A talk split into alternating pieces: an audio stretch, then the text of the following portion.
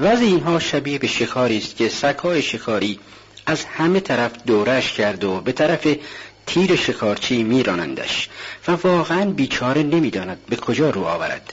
راسکولنیکوف هم در آخرین لحظه چون ملاحظه می کند محبت مادر و خواهر را از دست داده و از دوستان خود متنفر است و پلیس ها دنبالش می کنند یک سر به سوی کلانتری رفته به جنایت خود اعتراف می کند دستیفسکی معتقد است که قبای نیک و بد باید موازی یکدیگر پرورش یابد. و پس از اینکه هر دو تا آخرین حد خود سیر کردند در نقطه اصلی به هم متصل می گردند و آن وقت شناسایی و معرفت که خود منظور قایی است حاصل می گردد این قسمت باز در همین کتاب به خوبی تشریح شده. چنانکه اگر در راستگالنیکوف موقع ارتکاب جنایت به همان اندازه که قوای اهریمنی فعالیت داشت قوای یزدانی در فعالیت بود هرگز جنایت واقع نمی‌شد. اگر کسی را که قصد جنایتی دارد و مدتی این فکر تمام حواسش را مشغول داشته بتوانند در همان حین ارتکاب عمل بیدار و هوشیار سازند مسلما عمل را انجام نخواهد داد. زیرا موفق به کشف تصاویر و افکار بسیاری که در زمیرش وجود دارند می شود که اگر آنها در اجرای عمل شرکت کنند موضوع صورت دیگری پیدا کرده و عمل انجام حالت خاصی را به خود می گیرد ولی اگر جنایت واقع می شود به سبب آن است که تمام من تحت تأثیر یک میل شدید و تسلط یک اقوا قرار می گیرد در صورتی که اگر فعالیت و اعمال تمام مبادی و قوا را در کار می کشید در حقیقت به او اجازه اعتراض و احتراز از جنایت داده شده بود. جنایاتی که دائم مورد تعقیب و جزای عدالت و قانون واقع می شوند غالبا در حالت وهمی و ناهوشیاری به وقوع می پیوندند چنانکه حتی جانی خیلی باهوش و زرنگ که وسایل عمل را با کمال دقت آماده می سازند باز هم بعد از انجام عمل علائم و نشانه هایی باقی می‌گذارند. و این خود دلیل آن است که تمام مشاعر آنها بجا و مشغول فعالیت نمی باشد.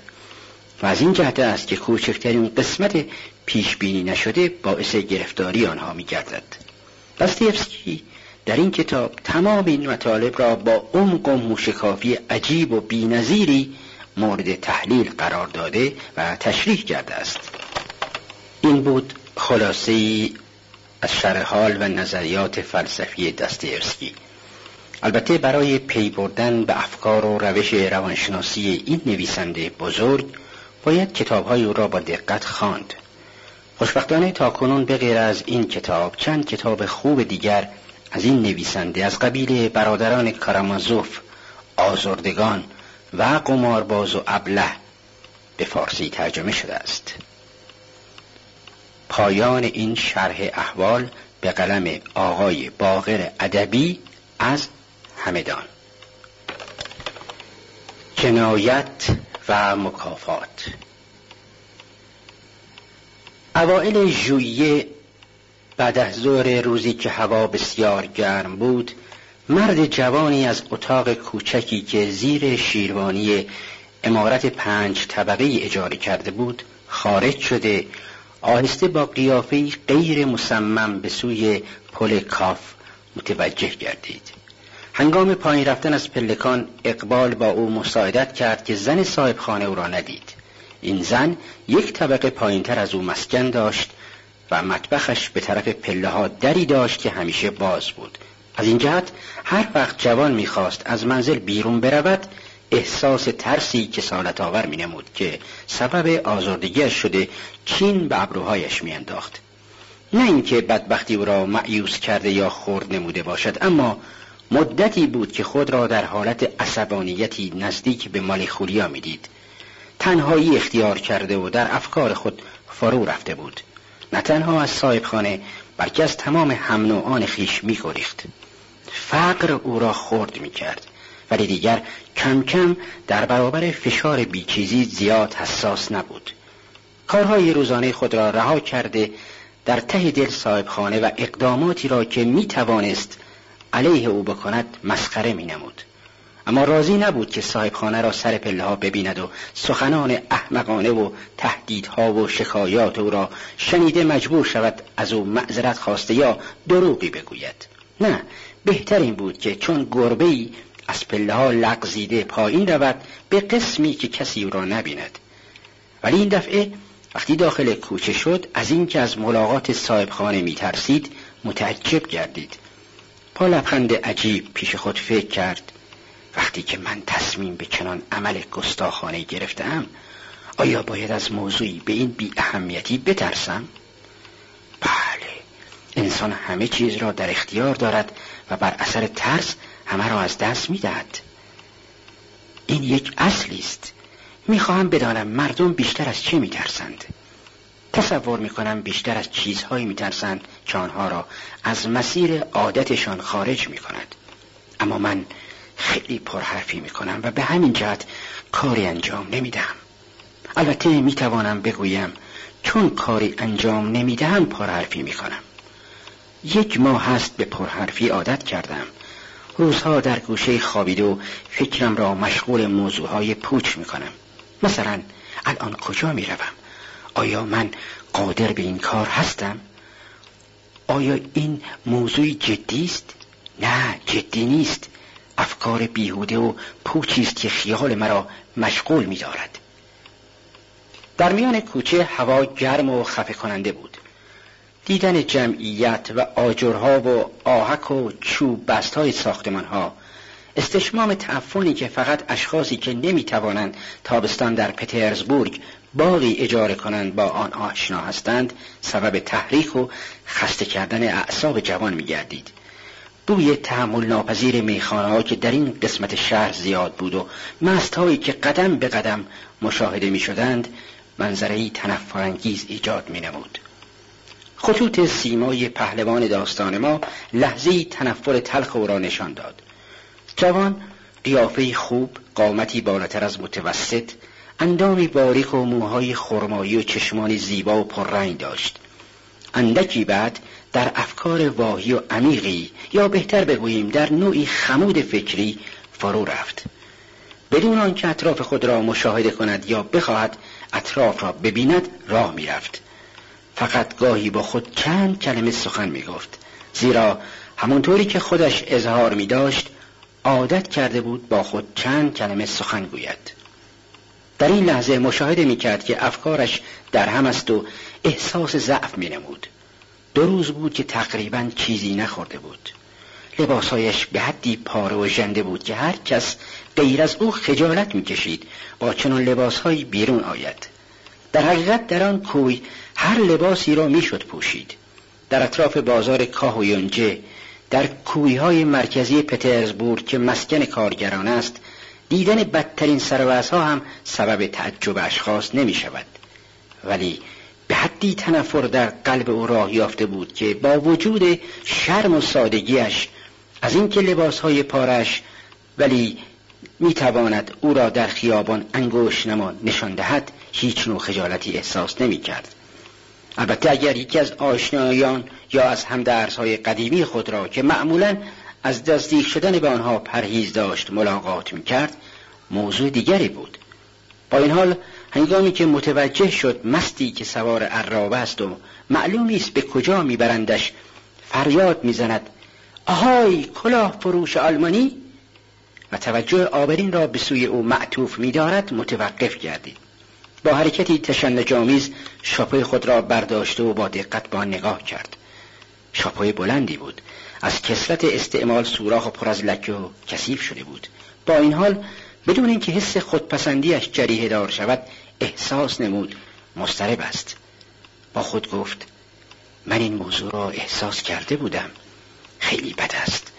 یک کلاه مزخرف یک حماقت بیمعنی. اینها می‌تواند تمام کار را خراب کند.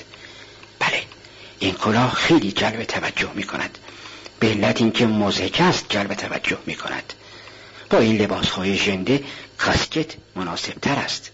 یک کاسکت کهنه بهتر از این است. هیچ کس از این شاپه سر نمی‌گذارد. کلاه من از فاصله یک ورست شناخته می شود آن را خواهند شناخت. بعد آن را به یاد خواهند آورد و این خود علامتی خواهد بود. حالا باید کمتر جلب توجه اشخاص را بکنم. این چیزهای کوچک خیلی اهمیت دارد و همیشه سبب لو دادن اشخاص می شود نمی‌خواست یاد راه برود. حتی فاصله خانش را از مقصدش خوب می‌دانست. هفتصد و سی قدم بود. روزی که هنوز نقشش در مغزش صورت رویایی مبهم را داشت این فاصله را سنجیده بود. در آن روز تصور نمی‌کرد روزی مجبور شود فکرش را عملی کند فقط قناعت می‌کرد فکری واهی را که در عین حال جاذب و وحشت انگیز بود در مغز خود پرورش داد ولی از آن وقت یک ماه گذشته بود و او هم موضوعها را از نظر دیگری ملاحظه می کرد. با اینکه هنگام صحبت کردن با خود از بی تصمیمی و کمی انرژی قیش اظهار نارضایتی می نمود کم کم عادت کرده بود که انجام نقشه خود را ممکن بداند. با این حال باز هم مطمئن نبود. حال که می‌خواست عملی را که باید انجام دهد تمرین کند هر قدمی که برمی داشت استرابش افزون می‌شد. با قلبی مشوش در حالی که اعضایش به واسطه لرزش اعصاب تکان می‌خورد به ساختمان عظیمی نزدیک شد. در این ساختمان که به خانه های چندی تقسیم شده بود همه نوع مستجر از قبیل خیاط چفت ساز آشپز آلمانی زنان فاحشه و کارمندان دولت مسکن داشتند. از اینکه هیچ یک از مستجرین را ملاقات نکرد خوشحال بود. پس بدون اینکه دیده شود از آستانه امارت عبور کرد و به طرف پله های سمت راست رفت. با این پله های باریک و تنگ آشنا بود. تاریکی آنها به نظرش بد نبود زیرا انسان به واسطه این تاریکی شدید می توانست از نگاه های و اشخاص نترسد. هنگامی که به طبقه چهارم رسید نتوانست از این فکر جلوگیری کند. اگر حالا می ترسم پس وقتی برای انجام عمل بیایم چگونه خواهم بود؟ آنجا راه بر او بسته شد. چند نفر سرباز قدیمی که باربر شده بودند اساسی خانه‌ای که می‌دانست در آن یک نفر کارمند آلمانی و خانوادش مسکن دارند را می بردند.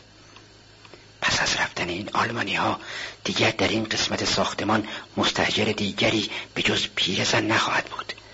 دانستن این موضوع بد نیست. هنگامی که این فکر را می کرد در خانه پیرزن را زد. از زنگ صدای ضعیفی به گوشش رسید. مثل اینکه از آهن سفید ساخته شده بود نه از مس. در این ساختمان ها معمولا زنگ های خانه های کوچک از آهن سفید است. او این نکته را فراموش کرده بود. صدای مخصوص زنگ قفلتا او را به یاد موضوعی انداخت زیرا لرزشی احساس کرد. اعصابش خیلی ضعیف شده بود. پس از لحظه در نیمه باز شد و پیرزن با عدم اعتماد واضحی او را ورانداز کرد. در تاریکی چشمان کوچکش چون نقاط روشن دیده می‌شد. زن چون باربرها را در ایوان دید مطمئن شد و در را باز کرد. جوان داخل اتاق کوچکی شد که به وسیله تیغه‌ای که در پشت آن مطبخ کوچکی واقع بود به دو قسمت شده بود. پیرزن جلوی او به حالت سکوت ایستاده و نگاهی استفهام آمیز بر او انداخت. زنی بود شهست ساله کوچک و لاغر با بینی نکتیز و از چشمانش بدجنسی می درخشید. سرش برهنه بود و بر گیسوانش که شروع به سفید شدن کرده بود برق روغن ملاحظه می‌شد. پارچه از فلانل دور گردن دراز و باریکش که مانند پای مرغ بود پیچیده و با وجود گرما پوست کهنه زردرنگی بر روی شانه های خود داشت. پیرزن پشت سر هم صرفه می کرد شاید جوان نگاه عجیبی به او انداخت زیرا قفلتا چشمانش حالت عدم اعتماد خود را باز گرفتند.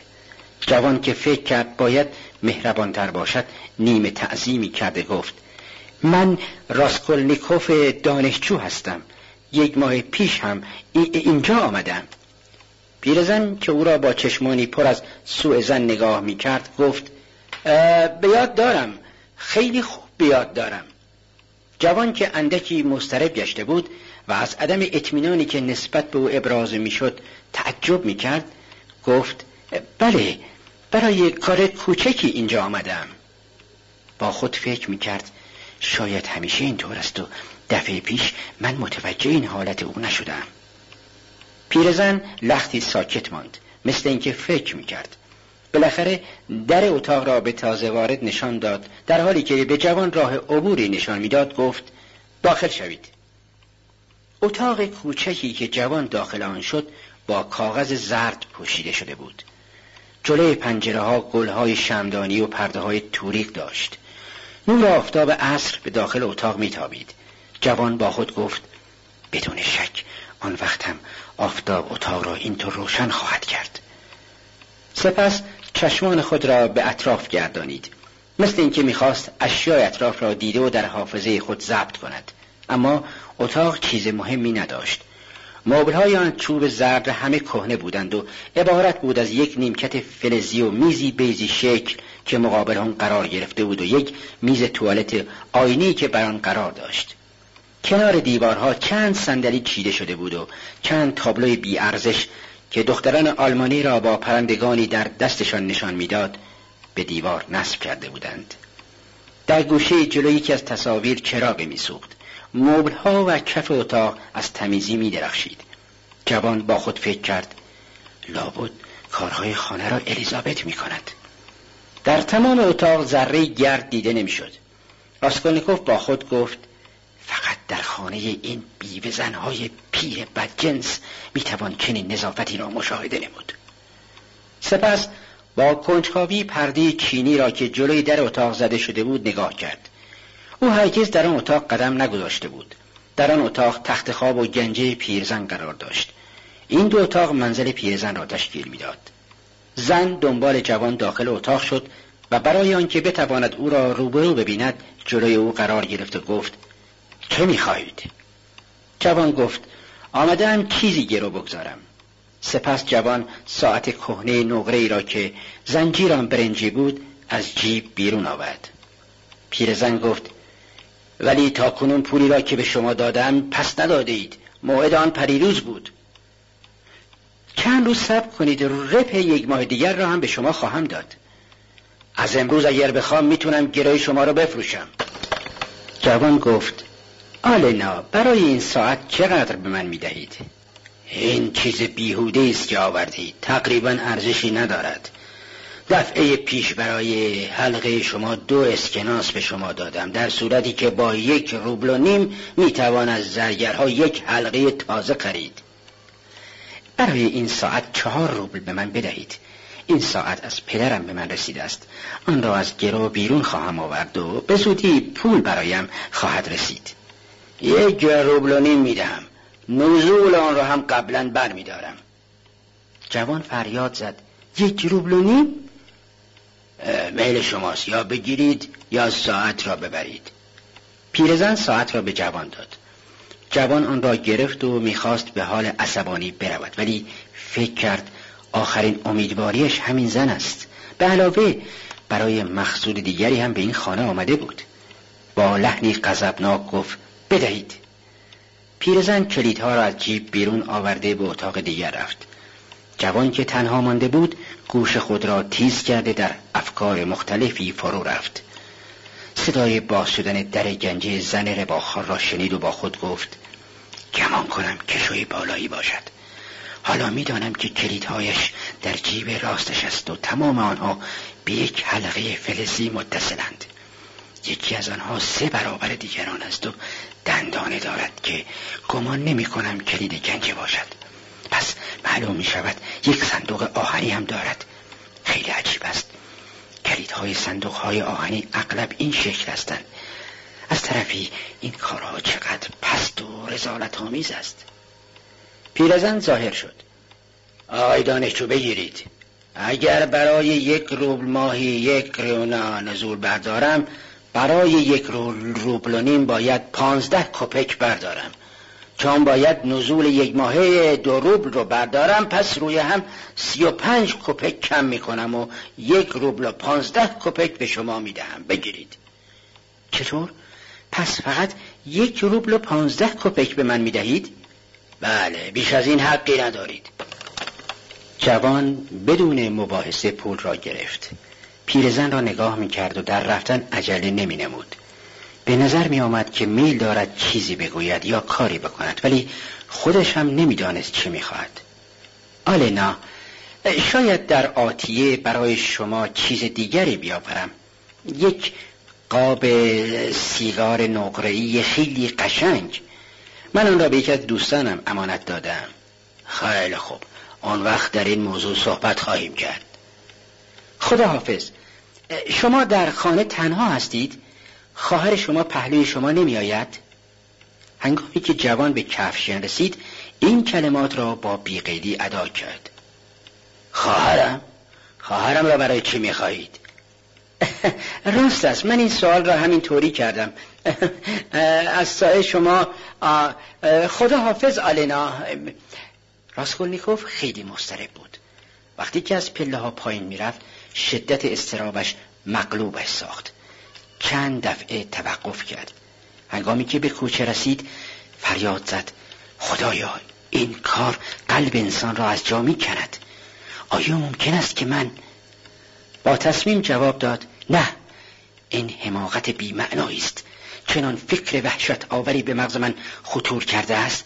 نه باید من قادر به چنین عمل شنیعی باشم. این عملی است پست و تنفرانگیز. یک ماه است که من اما این کلمات تعجب آمیز چنان که باید تلاطم درونی او را نشان نمی‌داد. نفرتی که هنگام حرکت به سوی خانه پیرزن او را آزار می‌داد چنان شدید شده بود که نمی‌دانست برای فرار از آن چه چاره اندیشد. چون مردی مست در پیاده رو راه می‌رفت و متوجه آبرین نمی‌شد و به آنها تنه می‌زد. وقتی به کوچه دیگر رسید حواسش جمع شد. به اطراف خود نگاه کرد و دید به میخانه نزدیک است. پلهی که در پیاده رو واقع بود به زیر زمین میخانه راه داشت. راسکولنیکوف دو نفر مست را دید که از زیر زمین بیرون آمده به یکدیگر تکیه کرده و به هم فحش می‌دادند. جوان لحظه ای کرد و از پله ها پایین رفت. هرگز داخل یک مشروب فروشی نشده بود. ولی در آن لحظه سرش گیج می‌خورد و تشنگی شدیدی آزارش می‌داد. میل داشت آبجوی خنکی بنوشد. ضعف خود را از خالی بودن معده می‌دانست. پس از اینکه در گوشه تاریخ و کثیف جلوی میزی چسبناک نشست دستور داد برایش آبجو آوردند و یک لیوان آن را با ولع نوشید. اندکی تسکین یافت و افکارش روشن شد. کمی راحت شده بود. با خود گفت خیلی بیموضوع است. علتی نداشت که من آشفته کردم. فقط یک ناراحتی جسمی بود. با یک لیوان آبجو و کمی بیسکویت دوباره به زودی هوش و روشنی فکر و قدرت اراده خود را باز خواهم گرفت. آه چقدر بیمنی است. با وجود این افکاری که داشت بسیار تنفرآمیز به نظر می رسید. اما خوشحالی او را نباید نادیده گرفت. مثل اینکه بار سنگینی را از دوشش برداشته بودند. نگاهی دوستانه به اشخاص میافکند. در این حال میترسید که این بازگشت برایش مصنوعی باشد. اشخاص زیادی در میخانه بودند. دنبال دو نفر مستی که دیده بود پنج نفر از نوازندگان هم بیرون رفته بودند. پس از رفتن آنها میخانه خلوت و ساکت بود زیرا سه نفر بیشتر باقی نمانده بودند. مردی ظاهرا ثروتمند که مشروب اندکی مستش کرده بود نشسته و یک بطر آبجو در جلو داشت. نزدیک او مرد چاقی که ریشی سفید و لباسی بلند داشت کاملا مست روی میزی خوابیده بود. پیرمرد گاهگاهی غفلتا بیدار شده انگشتان خود را به صدا درآورده نیمتنی خیش را حرکت می‌داد. بدون اینکه از جایش برخیزد. همراه این حرکات آوازی می‌خواند که کوشش می‌کرد اشعار آن را از حافظه خیش بازگیرد مدت یک سال زنم را نوازش دادم اما کسی در شادی این مرد که عاشق موسیقی بود شرکت نمی‌کرد. حتی رفیقش با نارضایتی و سکوت آواز او را میشنید مشتری سوم مشروب فروش یک کارمند قدیمی دولت به نظر می رسید. در کناری نشسته و گاهگاهی گیلاسی به لب می و به اطراف خود نگاه می کرد. ظاهرا او هم گرفتار نوعی آشفتگی بود. راسکولنیکوف به اجتماعات عادت نداشت. مخصوصا مدتی بود از هم خود می گریخت. ولی اکنون قفلتا احساس می‌کرد که به سوی اشخاص جلب می شود انقلابی در او حادث شده بود و غریزه اجتماعی بودن حق خود را از او مطالبه می کرد. یک ماه تمام گرفتار افکار ناسالمی که زایده تنهایی هستند شده بود اکنون به حدی از تنهایی خود خسته بود که می‌خواست اگر یک دقیقه هم باشد در اجتماع به سر برد با اینکه میخانه بسیار کثیف بود با میل روی میز نشست صاحب دکان در اتاق دیگری بود ولی زیاد به سالن می آمد. وقتی که پای خود را در آستانه میگذاشت چکمه های زیبایش جلب نظر می نمود. لباس و جلیقه مخمل مشکی که پر از لکه های چربی بود به تن داشت ولی کراوات نداشت مثل اینکه تمام صورتش را روغن مالی کرده بودند. جوانی چهارده ساله جلوی صندوق نشسته بود و مستخدمی از مشتریان پذیرایی می نمود. مقداری بیسکویت سیاه و خیار و قطعات ماهی در معرض تماشای مشتریان قرار داشت. از تمام آنها بوی تعفن بلند می‌شد. گرما طاقت فرسا بود و فضای سالن به حدی از بخارات الکل اشباع شده بود که اگر کسی پنج دقیقه در آنجا میماند مست می‌شد. گاهی اتفاق میافتد اشخاص ناشناسی را ملاقات می‌کنیم که در اولین نظر و بدون اینکه یک کلمه با آنها صحبت کرده باشیم به آنها علاقه من می‌شویم. شخصی که کارمند قدیمی به نظر می آمد همین اثر را بر راسکولنیکوف گذاشت. هنگامی که مدتی بعد جوان به یاد این احساس اولیه خود افتاد علت آن را یک نوع گواهی قبلی قلب خود دانست. جوان پیرمرد را از چشم خود دور نمی داشت. چنان به نظر می آمد که او هم مایل است با جوان باب مکالمه را باز کند. کارمند دولت به مشتریان و صاحب دکان با نگاهی کسانت آمیز و کمی متکبرانه نگاه می کرد. لابد آنها را از حیث وضع اجتماعی و تربیت پایین تر از آن می‌دانست که با آنان سخن گوید.